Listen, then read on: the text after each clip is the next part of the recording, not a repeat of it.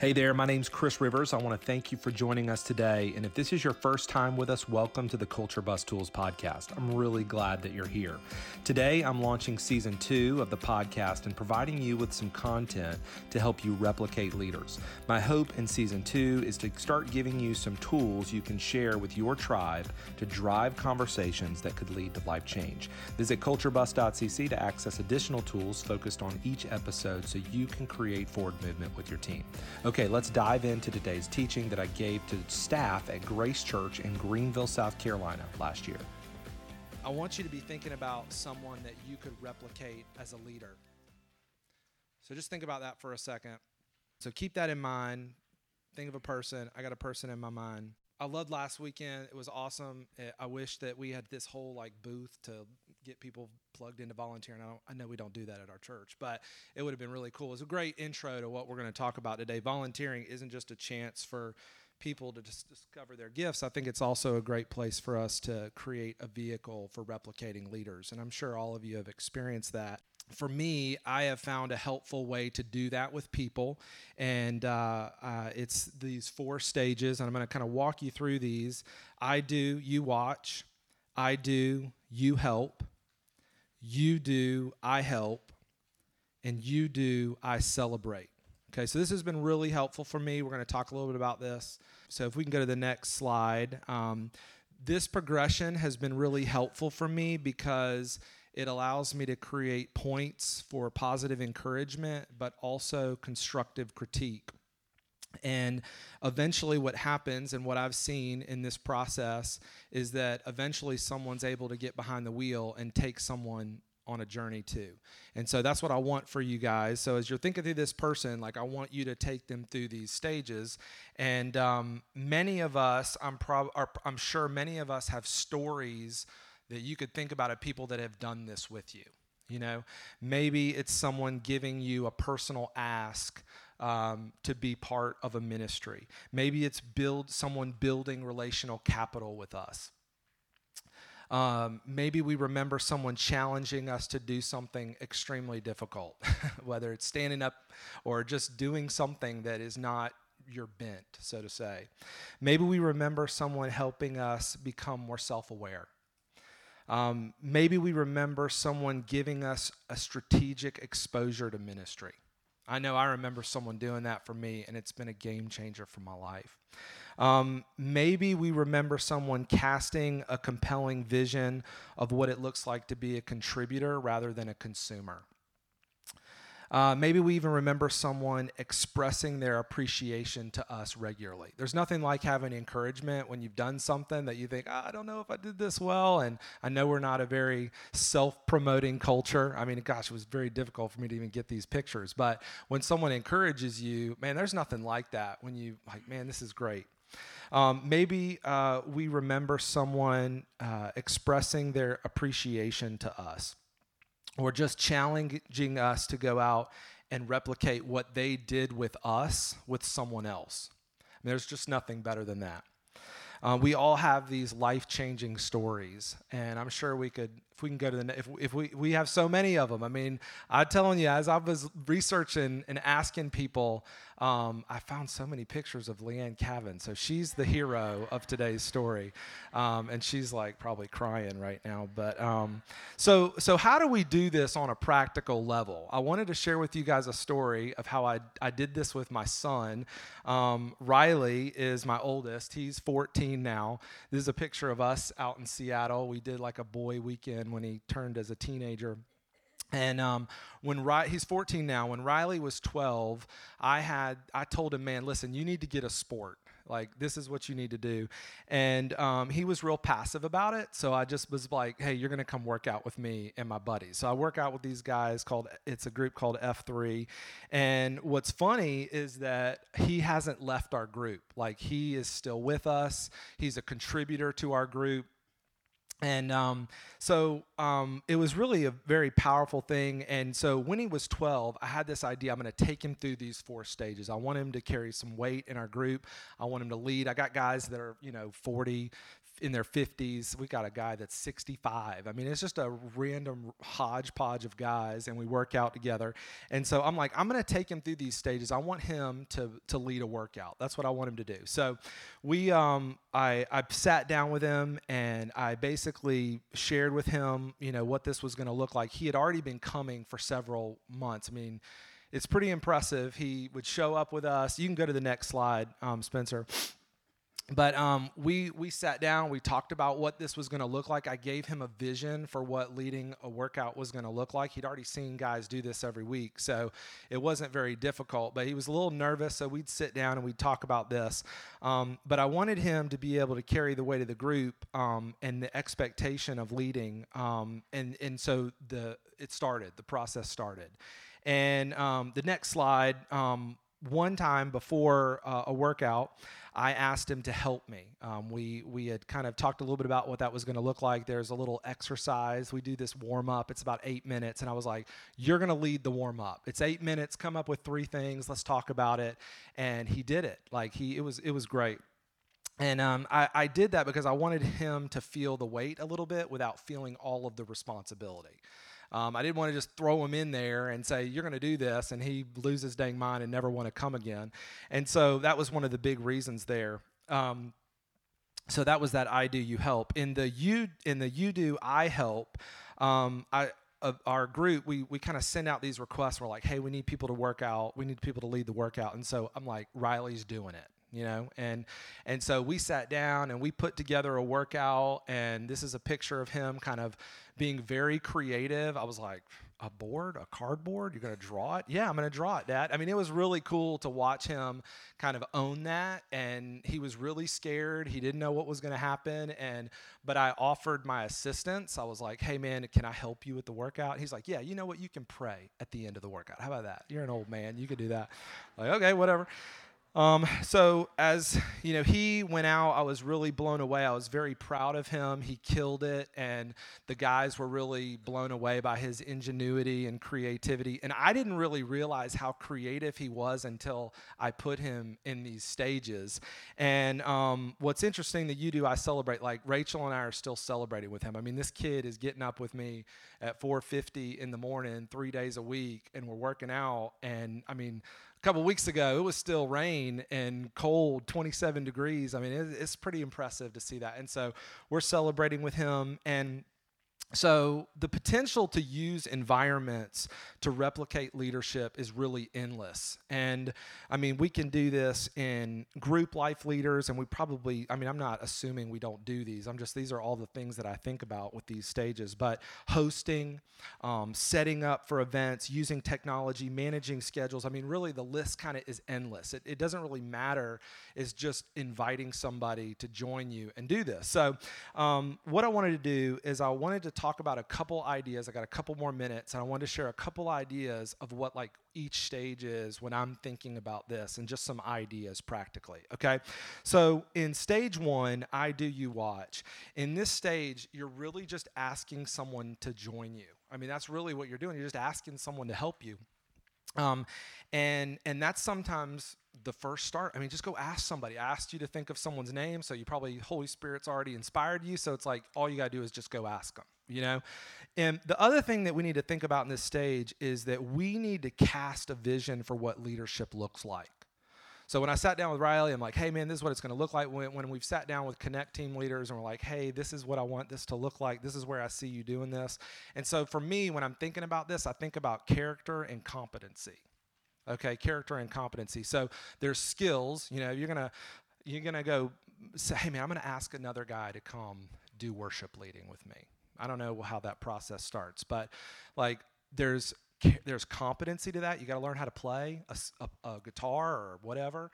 But there's a character side to that too. I mean, it's posture of heart, and we talk about this in group life, Jeremiah 17. You know, the 2 trees and all that stuff. And so there's character competency to that.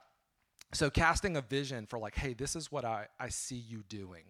Because people are so anxious and scared already that they need to see a picture for what you want for them I believe that. And so I think that's real important in this stage. Another thing is you need to provide them with resources. Okay, this is big. So Hudson, if I asked you to build a birdhouse, do you think you could do it?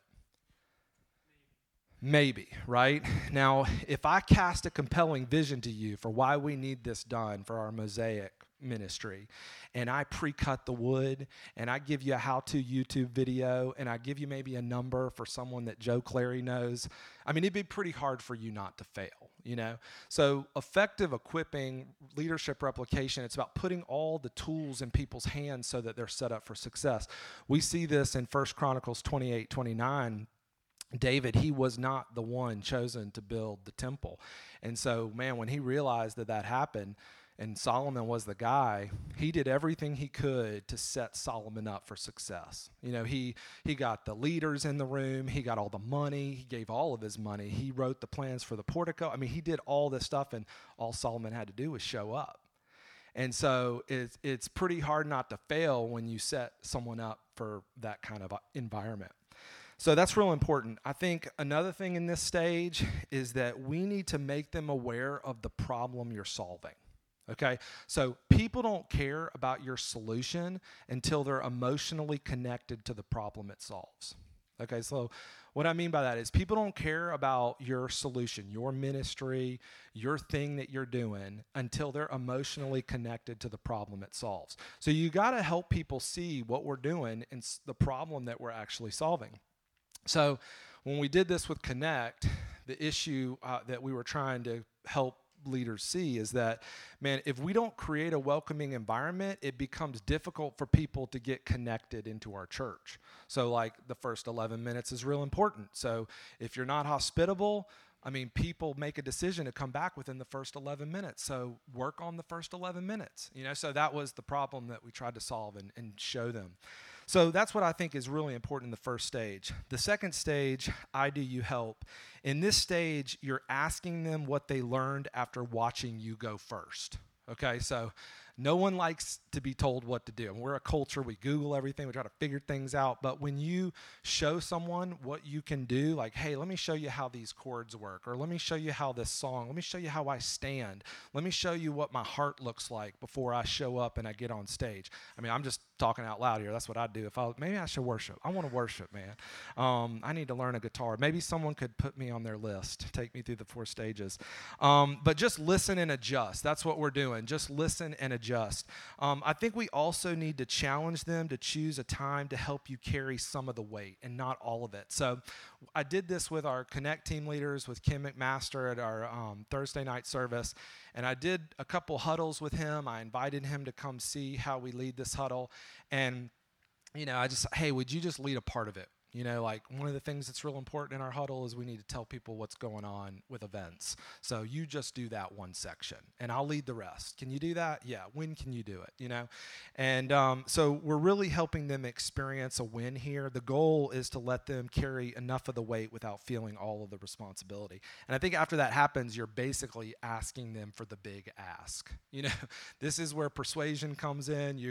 You know, it's one thing to have to ask somebody to do something, but it's another thing when you've invested in them enough and they see that you care about them and you're actually intentional with them. Because most of the time we just get thrown into stuff. We're like, figure it out, man. You know, and that can be done sometimes, but I appreciate when someone walks alongside with me and, you know, helps me see something. So stage three, you do I help. In this stage, we're really giving them a chance to lead by getting out of the way. This is real hard because we got to loosen our grip on what we have, but we've got to be willing to open our hands so we can receive something. So what does that look like for you? How do you get out of the way? I think we also need to, in this stage, think about offering our support. So there's a difference between throwing someone in the deep end and saying, hey, just figure this thing out, and saying, hey, listen, like I can help you, or you know, maybe helping them looks like texting them 2 days before and just say, hey, just wanted to remind you this is happening. I'm really excited you're a part of this with me. Thank you again for doing this. That might be what help is. It's just being real intentional with them in a sense that they feel like you're on their team. And I think in this stage, we're also remembering the 80% rule. So we've heard that. I know I've heard some of you guys say that. So if somebody can do something 80% of what you can do, then be okay with that. Like, perfection is not the thing that we're trying to do. Like, 80% is great. Okay, so last stage, stage 4, you do, I celebrate. In this stage, you're really challenging them to replicate the previous stages with someone else. This is really hard. I mean, if I can get Riley to start asking people to come to F3 and he does the same thing with him, then, I mean, Jesus should just take me home, you know? I mean, just kidding. I didn't get a lot of laughs from that. Okay, whatever. So I think in this stage, we're just continuing to thank them. We're continuing to celebrate with them. And I think this is another important thing. We're finding someone else to do these stages with. You know, we gotta find someone else, man. We gotta replicate ourselves in the leadership that God's given us. And so I think those are some ideas. Here's the question: why is this important? You know, what's at stake if we don't do this as a church? I think the first thing that is at stake is the mission. The mission is at stake. It only takes one generation and it's over, you know? And so we have to be replicating leaders. So who's going to carry the torch when you're not here? You know, what happens when God asks you to do something else? You know, it's hard to replicate leaders, but it's also hard because if we are all doing this, if we all take this one person and we start replicating ourselves, we're that much, man, when we say, hey, we want to go here to this town or this city, or we want to do this specific ministry, we have more leaders to be able to do that. I mean, Donald is kind of, you know, he's got the privilege of stealing all of our people, but there's going to be maybe another campus one day that's going to steal all his people, so he better get to town, you know? So there's lots of work that we have to do. I pray that I always feel the urgency to be intentional with people and replicate what God's done in my life. I mean, every day I'm trying to figure out, how do I do this? So the first thing that is at stake is the mission. I think the next thing that people are at stake. Okay, so people are at stake. Jesus called us to make disciples. And I've enjoyed some of the things that Matt says. But some of it is like the slow crock pot growth, you know, like I appreciate that. And so there are those moments where we are intentional with people, and this process has really helped me to just take baby steps with people. We need to bridge the gap for people. There's a lot of temperaments, different type of temperaments in this room. There's some people that, like, they can just go out and kill it. You know, you just give them one thing and they're done. But there's a lot of people in here that, maybe not in here, but there might be people that we connect with that they don't have that kind of drive. They're more focused on, like, harmonious relationships, and details make them run away, you know? And so when you provide the tools and you provide the intentionality, it's easy for them to take next steps. You're basically inviting people into doing ministry with you. And we talk about VIA in Connect Team: visibility, intentionality, authenticity. I mean, it's just being that with someone, you know?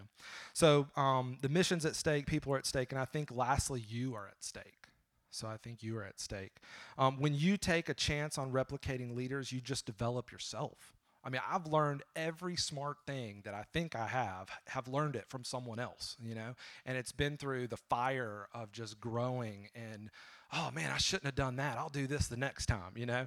So replicating leaders is an overflow of discipleship and development done well. And so that's, I think we're a church that cares about that. So I think this should come natural to us. So I asked you about that person to be thinking about. So do you think that they would rather be thrown into something and have to figure it out on their own? Or do you think that they would appreciate you coming alongside them and equipping them to hit a home run? Okay, so think about that. Think about that person. On that sheet, I put some questions for reflection. You know, maybe take some time by yourself, get with the Lord, take 30 minutes, and just review these ideas and just say, Lord, what do you want me to do? Who do you want me to invest in? Who do you want me to replicate? And I hope that encourages you. So, all right, thanks. Well, as we finish today's episode, I want to thank you for joining us. I hope that you enjoyed that teaching that I gave to Grace Church staff in Greenville, South Carolina. If you'd like to have the training tool that I mentioned for this episode, email me at hello@culturebus.cc or check out the show notes for more information. And if you're new to the podcast, consider signing up to receive these tools in your inbox with each new episode. When you sign up, you'll gain access to the Culture Bus Tools archive, which currently has over 27 leadership tools to help you and your team increase their capacity and effectiveness with people. Not to mention, I have 4 other podcasts that I could share with you where we're helping develop leaders in the same concept in other ministries. So head on over to culturebus.cc/podcast to sign up. And one more thing. If you like what you're hearing on the podcast, I would love your help in getting the word out. You can do that by subscribing to your favorite podcasting platform, giving us a review, and telling others about the show. All right, I'll see you next time on the Culture Bus Tools podcast.